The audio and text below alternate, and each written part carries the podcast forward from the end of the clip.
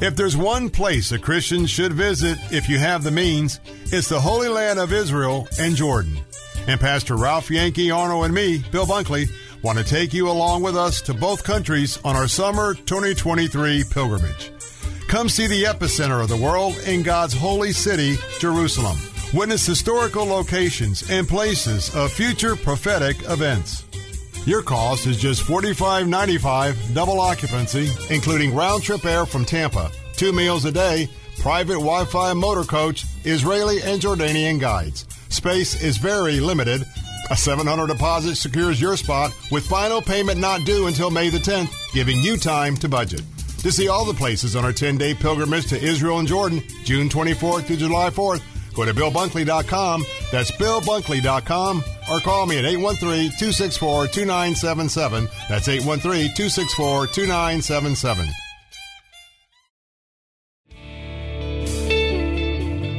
Born to die, that he might give eternal life, that I might live and turn my darkness. All right, we're studying in the book of um, Acts, right? The book of Acts. Y'all remember that? Well, then, let's just go to the book of Acts. The book of Acts. We're kind of riding along with the Apostle Paul. We're on a missionary journey, seeing what's, what it's like. If you want to know what Christ meant when he says, Go into all the world and preach the gospel, well, that's what the book of Acts is about. The book of Acts is a book of action. It's them fulfilling what God said do. So that's just what they do. If you want to know what is serving the Lord like, well, this is what serving the Lord is. And uh, they were told to preach the gospel, and they weren't told everybody's going to believe it, but uh, they still had the responsibility. Yesterday, my glass, my headlights, you know, they get that stuff on them, and then you can't hardly see. So Betty contacted this guy, and he came out and he was going to clean up the headlights. So he worked out there for about 45, 50 minutes. And then uh, said he was done, so I went out and looked at him, and sure enough, it looked pretty good. So I happened to ask him a little old question because I had never seen him before. I bet you can't think of what I asked him. How many of you think you know what I asked him? I did. I asked him, I says, Do you know where you're going when you die? He says, Oh, I'm, I'm pretty good.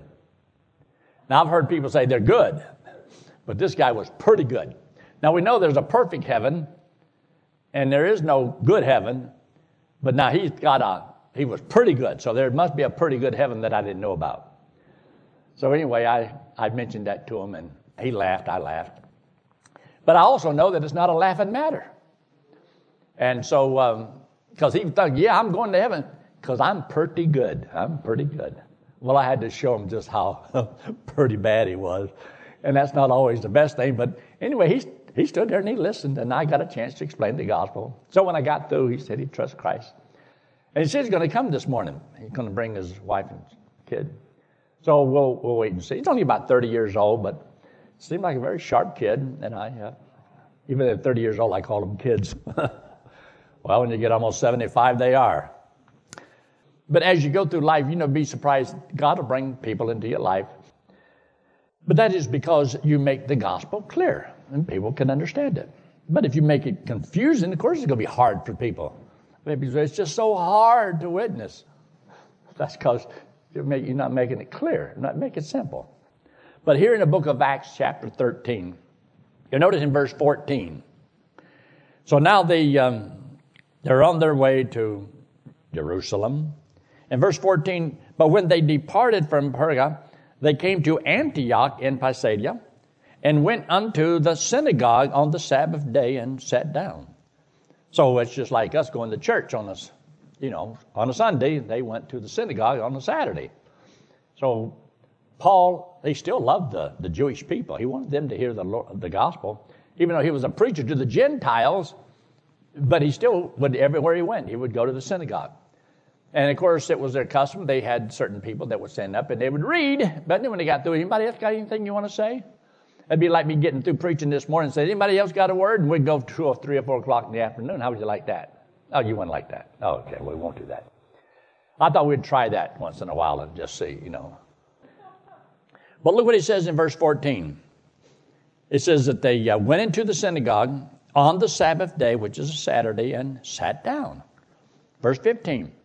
And after the reading of the law and the prophets, the rulers of the synagogue sent unto them, saying, Ye men and brethren, if you have any word of exhortation for the people, say on. Go ahead. Give us a word. Got a testimony you want to give? And so Paul says, I need a week to prepare. I just, I'm not able to right now. I, uh, I'm too scared. I'm not used to speaking in public, and I have a hard time talking, and I don't remember anything anyway. No. You won't be surprised if I was asked this morning in church, just pick out somebody. Come up here and give us a word of testimony. Now, do you believe most people would be just jumping at the chance or scared to death?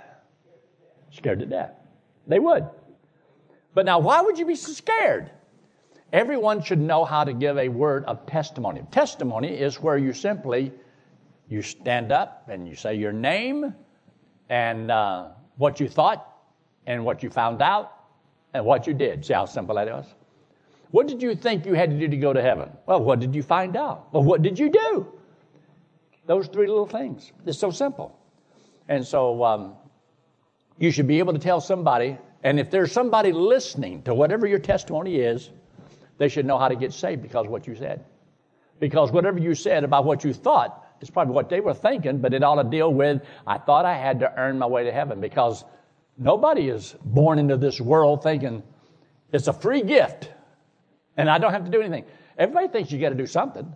Whatever the religion is, you got to do something. So you already know that. So you, you tell them that because that fits right into their narrative also where they are. And a lost man ought to know, well, what did you do? Well, I heard the gospel. Well, what was that? Well, that Christ down on the cross paid for all my sins. And so you go through and you explain that. Well, what did you do about it? Well, I accepted Christ as my Savior. And I know I have eternal life. I know I'm going to heaven when I die. Then you can quote your favorite verse, John 3.16 or Ephesians 2.89 or 1 John 5, 10, and quote a verse. You're done. It'll take you, what, two minutes? Three minutes? Everybody should be able to do that on the spur of the moment at any given time. Should be, right? And you say, well, what if you're scared to death? What are you scared of? Get right down to it. What are you scared of? People, what are they going to do? They going to shoot you? Hang you? You know, I mean, what are they going to do? throw stones at you in church. Not going to do anything to you. But you'd be surprised how many people will have that fear, and that fear just overwhelms them, and they can't do anything. And uh, they get a, a mental block. They can't think. I remember the first time I ever gave my testimony in church, all of it happened to me. I trusted the Lord on a Friday night. Well, everything's going good so far. But I didn't know that Sunday morning I was going to go to church. So uh, anyway, they got ready, and Yankee goes to church, Northside Baptist Church. So I went to the Baptist church. But um, we sat on the back row, closest to the door. I, uh, I didn't want to go any closer. I said, right on the back row, right close to the door, because we had middle pews, and there was an aisle there, and then some more pews. So anyway, I'm sitting back there. I don't remember anything that was done. I don't remember one song. I don't remember anything the preacher said. I just know when the service was over with, Dr. Virgil Edwards came down, and my father in law was standing there with me, and a lot of people had left. But he kept hanging around for some reason. I don't know.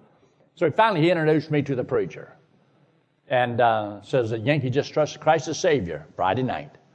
Well, wonderful. Are you want to have him here to give a testimony tonight? And he looked at my father in law. My father in law looked at me. And he shook his head, yes. I said, yeah. Okay. I'm giving a testimony tonight, church. On the way home, I asked him, I said, I know it's a stupid question. I says, what's a testimony? what's, a, what's a testimony? Now, this is my first time to find out what it is. I've only been saved two days. So he told me what I had to do. Just simply stand up, say your name. You trusted Christ as Savior.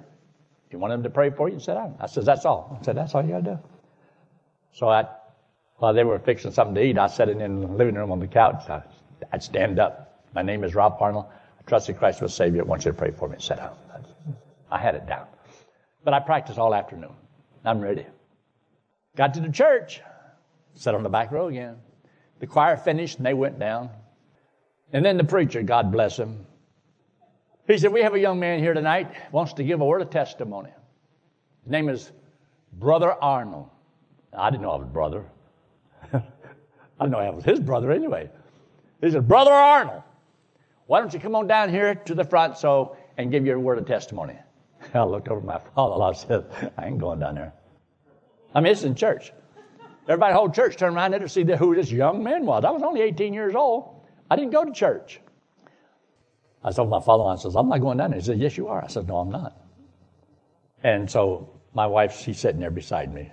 God bless Betty's sharp pointed elbow right between the fourth and the fifth rib. oh, wham! Ooh! Say, go! I said, Yes, dear. I got up and I went down the aisle. And it was about a half mile long. And uh, there was only about 50 people there that night, but when I got down there to the front, I turned around and looked, there was about 500 now. And I saw those people, and then I got ready to give my testimony. And he says, Brother Arnold, why don't you come up here on the platform and speak through the microphone so everyone can hear you real loud and clear? So God bless you too. Uh, anyway, I came up on the platform, and I stood out there and I looked. There's about 5,000 there now. And I saw all these people, and would you believe I could not remember my name? I could not remember my name. I couldn't remember what in the world I was supposed to. I only had those simple little things, uh, two sentences, and I had been done. But I don't remember anything. And all I know is they said I started talking. I don't remember one word that I said. I don't remember how I started. I don't even know how I ended. But when it was all over with, I spoke for 20 minutes, they told me. And I have no clue what I said. I wish they had recorded it. I'd love to have known what I said. Because there was no preparation in that. I was totally in a state of shock. I was overcome with fear. anyway, I got down and the I had everybody come by and shake my hand. God bless you. God bless you. God bless you. Oh, God bless you. Wore out my arm. Everybody had to come by. The whole church had to come by and shake my hand. But that was my first time. But you have to have a first time. And a lot of people, they didn't want to have that first time. They're scared. Well, if it hadn't been for being put in this, on the spot, I probably wouldn't have done a lot of things. Now, they finally got me into the choir. And I like, I like to sing a little bit, but I, you know, I have a voice like a potato grater, you know. But anyway, I got to go into the choir, and another young man had gotten into the choir, and he trusted Lord about the same time that I did. His name was John Freeman. John Freeman. So me and John were sitting in the choir, yeah, no bigger than this, just like this. And so we're sitting beside each other. And he leaned over and he told me, he says, Yankee? I said, yeah. He said, I'm going to do it. I said, what you going to do? He says, I'm going to give my first amen in church. This is, this is a big moment. I says, you're, you're going to do what? He says, I'm going to give my first amen. I says, man, I'm rooting for you. Because this is a great time. I mean, I mean, because a lot of time when the preacher, he gets to preaching, and, uh, you know, he, when he's on a high fever pitch, you know, and there's always one of the deacons over there will always say, Amen, brother. And then settle down for a little while, and after a while there'll be another, Amen, glory, Amen. And then next while it'll be about four or five of them hollering. And so that's just like saying sick him to a bulldog, so the preacher really gets going in. So he's uh, he's running across the thing, he's loosening his tie, and he's sweating like crazy, you know, and he's really pouring it out there. And then you just keep working that crowd. And so me and John knew that one of these days we're going to have to do our first one. And you got to do it in church, so you got to wait for the right time. it was so funny.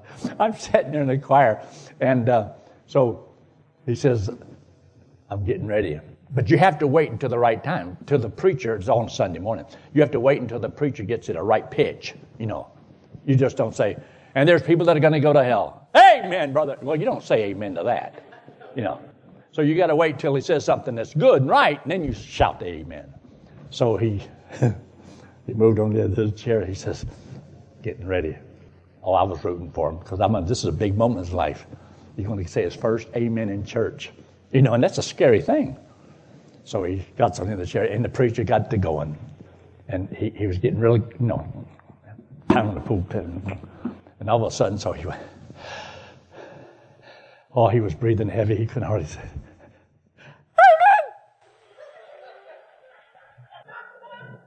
He had, he had gotten so tense, so scared, his everything about him tensed up, and he came out, sounded like some woman that you would stepped on her toe. Ah. And it was so funny that people they couldn't they couldn't hold back. They laughed. They laughed. They, it was so funny. I'm sitting right beside. I felt so sorry for him. We both wanted to sink under because everybody's looking back at him, and I'm sitting right beside of him, you know. And uh, I don't know the guy. but he, you had to do that first one. I'm still waiting on mine yet. I haven't done my first one yet. but um, it's always a, a, scary thing whenever, you know, you, you got to do it and just like praying in church. Now, the only prayer that I knew, I mean, really memorized, was uh, when I was just a little kid. We was at this person's house, and somebody said, Somebody needs to say grace. So I said, Grace. But that wasn't what they wanted. They wanted somebody to say grace. But I didn't know that. I didn't know what they grace was. They said, We can't eat till we say grace. It's a grace. I want them ready to eat. And um, some said, no, Prayer. And so my cousin, uh, she was about a year younger than me. She said, I know a prayer. Said, All right, go ahead. Uh, and it went along the lines of um, Amen, John Ben, shot a rooster, killed a hen. Chicken died, the rooster cried, nature satisfied. Amen. And that was the only prayer that I knew. But I, I learned another one that went, As I lay me down to sleep, I pray the Lord my soul to keep. You ever heard that one? If I should die before I wake, I pray the Lord my soul to take. Now, I used to say that and I'd get beside my bed before the brothers and sisters said no. And I would, I would say my prayer. But I didn't try to say it out loud, you know, just not say it. Well, I was about 19 years old and me and Betty was going to have to move down to Macon, Georgia. Well, down in Macon, Georgia, there was a preacher, and uh, his name was Brother Sheehan. And he had a church, Mikado Baptist Church. Well, he was a friend of Virgil Edwards up there in Northside, where I was in Athens. So he told him that I was coming down there and uh, kind of take me under his wing and bring me along, you know.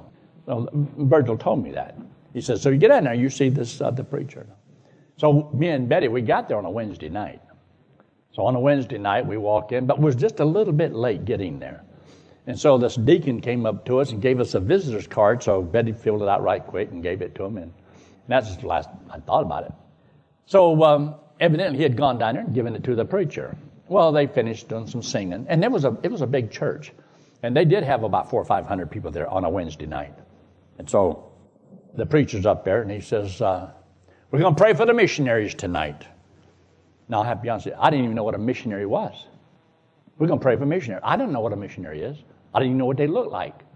So anyway, he says, we're going to have blah, blah, blah from over here in this section. Come up here and open in prayer. And then we're going to have blah, blah, blah, blah, blah from over here in this section. Come up here and, and uh, lead us in prayer. And uh, we have um, a brother Ralph Arnold who's visiting with us tonight for the first time from Athens, Georgia. And uh, we're going to ask him if he'll close in prayer.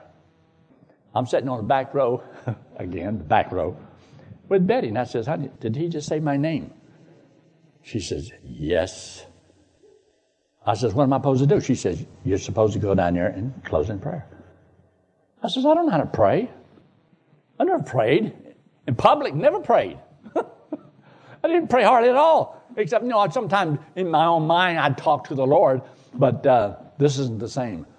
And so I says, honey, I can't go. She says, you got to. I says, I'm not going down there. So the other two guys, they got up and they came on down to the thing. And everybody turned around and see where, where the third guy was. Well, I'm still sitting there. but he says, Zink, you got to get. I said, I'm not going down there, honey. I don't know what to do. And she says, you got to go. I'm, I'm, I'm not going to go in. Here comes that elbow again. Wham! Well, anyway, I got up and came down the aisle. It was about a mile long. That's the longest aisle I've ever walked in my life. So when I got up there, the preacher went over there by the piano. And this other guy, he sat down. And then there was this other one that was going to lead off in prayer. Well, I went over there and sat down where the preacher had sat, you know, in this there. So I'm, I'm sitting there. And I'm praying, all right. Lord, what am I going to do? What am I going to do? I didn't know what to do. But this here guy, he came up here and he grabbed a hold of the horns of the altar. he grabbed a hold of both sides of that podium. Oh, God! And he went, ahead, he bragged, he said things about God. I didn't know that was, he was like that. Almighty God. And he called him, I mean, he scared me to death. And he prayed, and all of a sudden I heard people all over the audience go, Amen, Amen, mm, yes, mm, yes, Amen, glory, all over the place. And then when he finished praying, he said, In Jesus' name, Amen and Amen. I thought he did it twice. Am I supposed to do Amen, Amen, and Amen? How many times am I supposed to say Amen? I didn't know.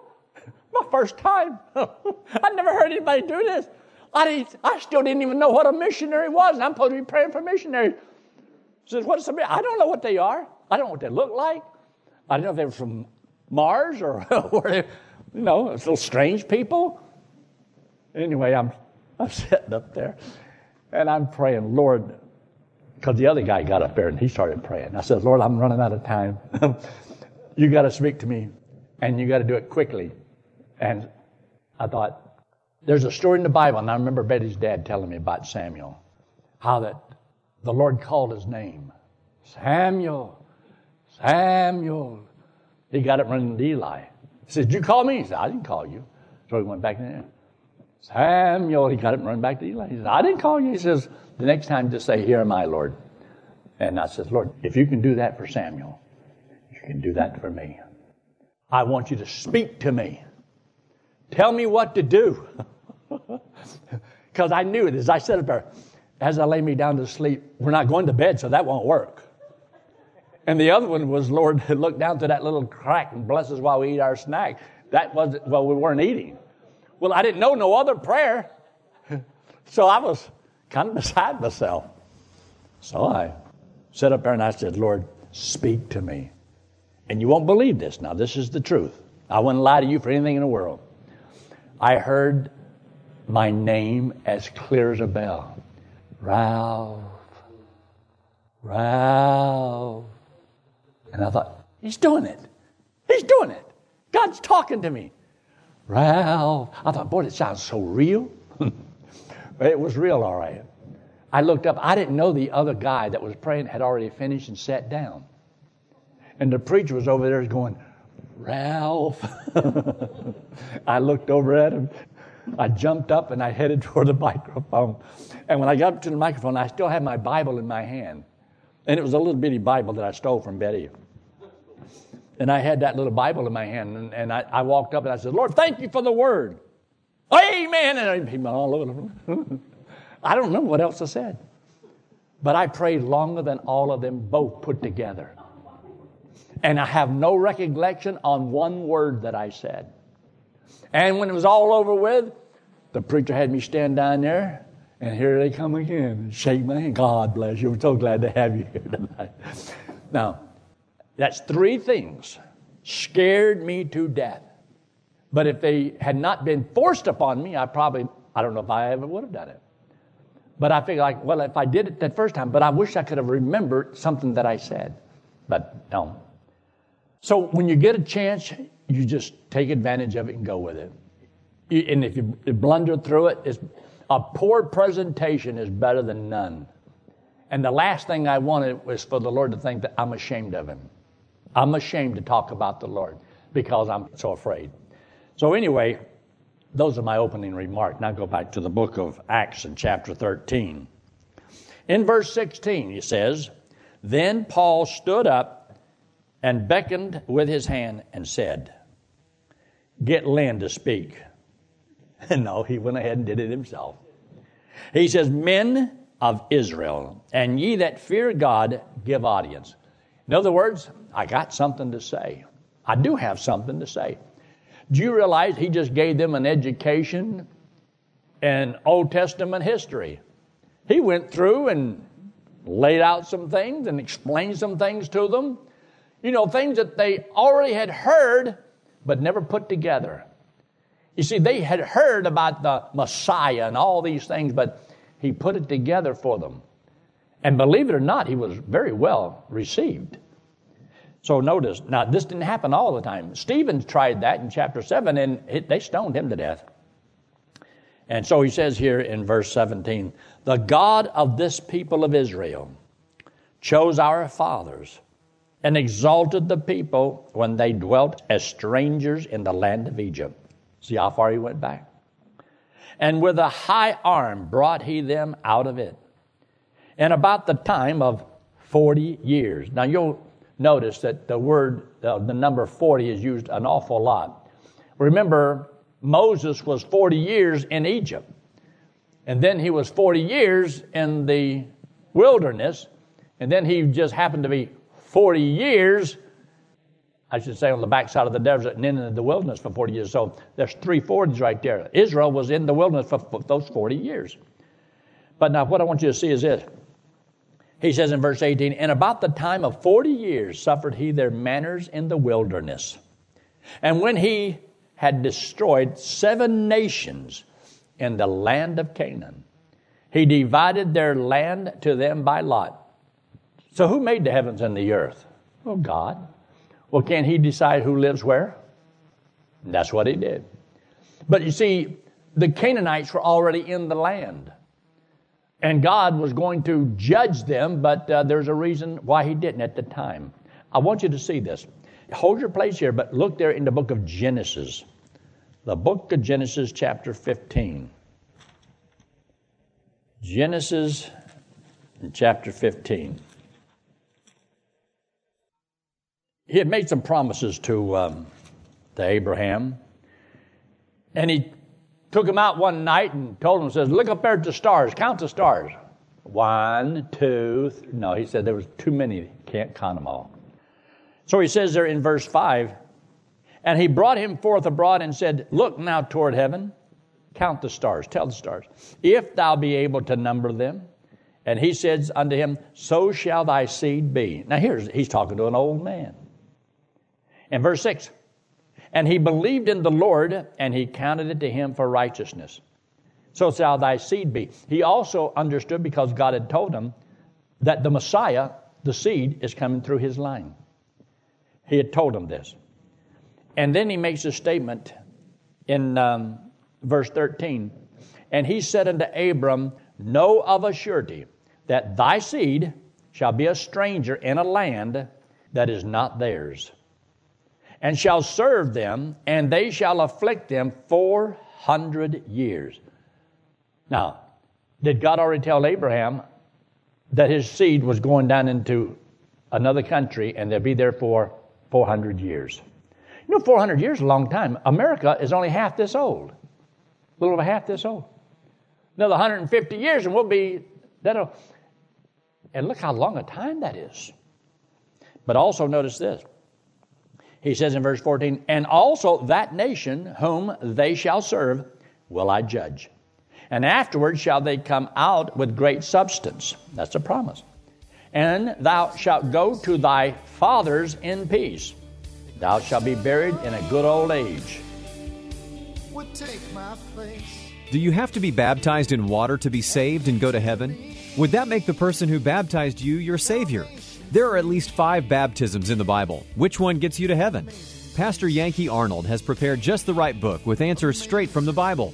The book is called Gospel Driven Man, and Pastor Yankee wants to send it to you free of charge. Simply write to Pastor Yankee at Yankee Arnold Ministries, 7028 West Waters Avenue, Suite 316, Tampa, Florida 33634, and request the book, or request by email at yankee at yankeearnold.com. That's yankee at yankeearnold.com. Thanks for listening to today's broadcast. We pray that today's message was a blessing to you and your family. You may help support this radio ministry by donating online at yankeearnold.com or by mail at Yankee Arnold Ministries, 7028 West Waters Avenue, Suite 316, Tampa, Florida 33634. Friend, one day it will happen. The trumpet will sound, and we will be changed caught up to meet the Lord in the air. So live today and every day, believing that the Lord is coming soon, and just keep looking up. Amazing grace amazes me.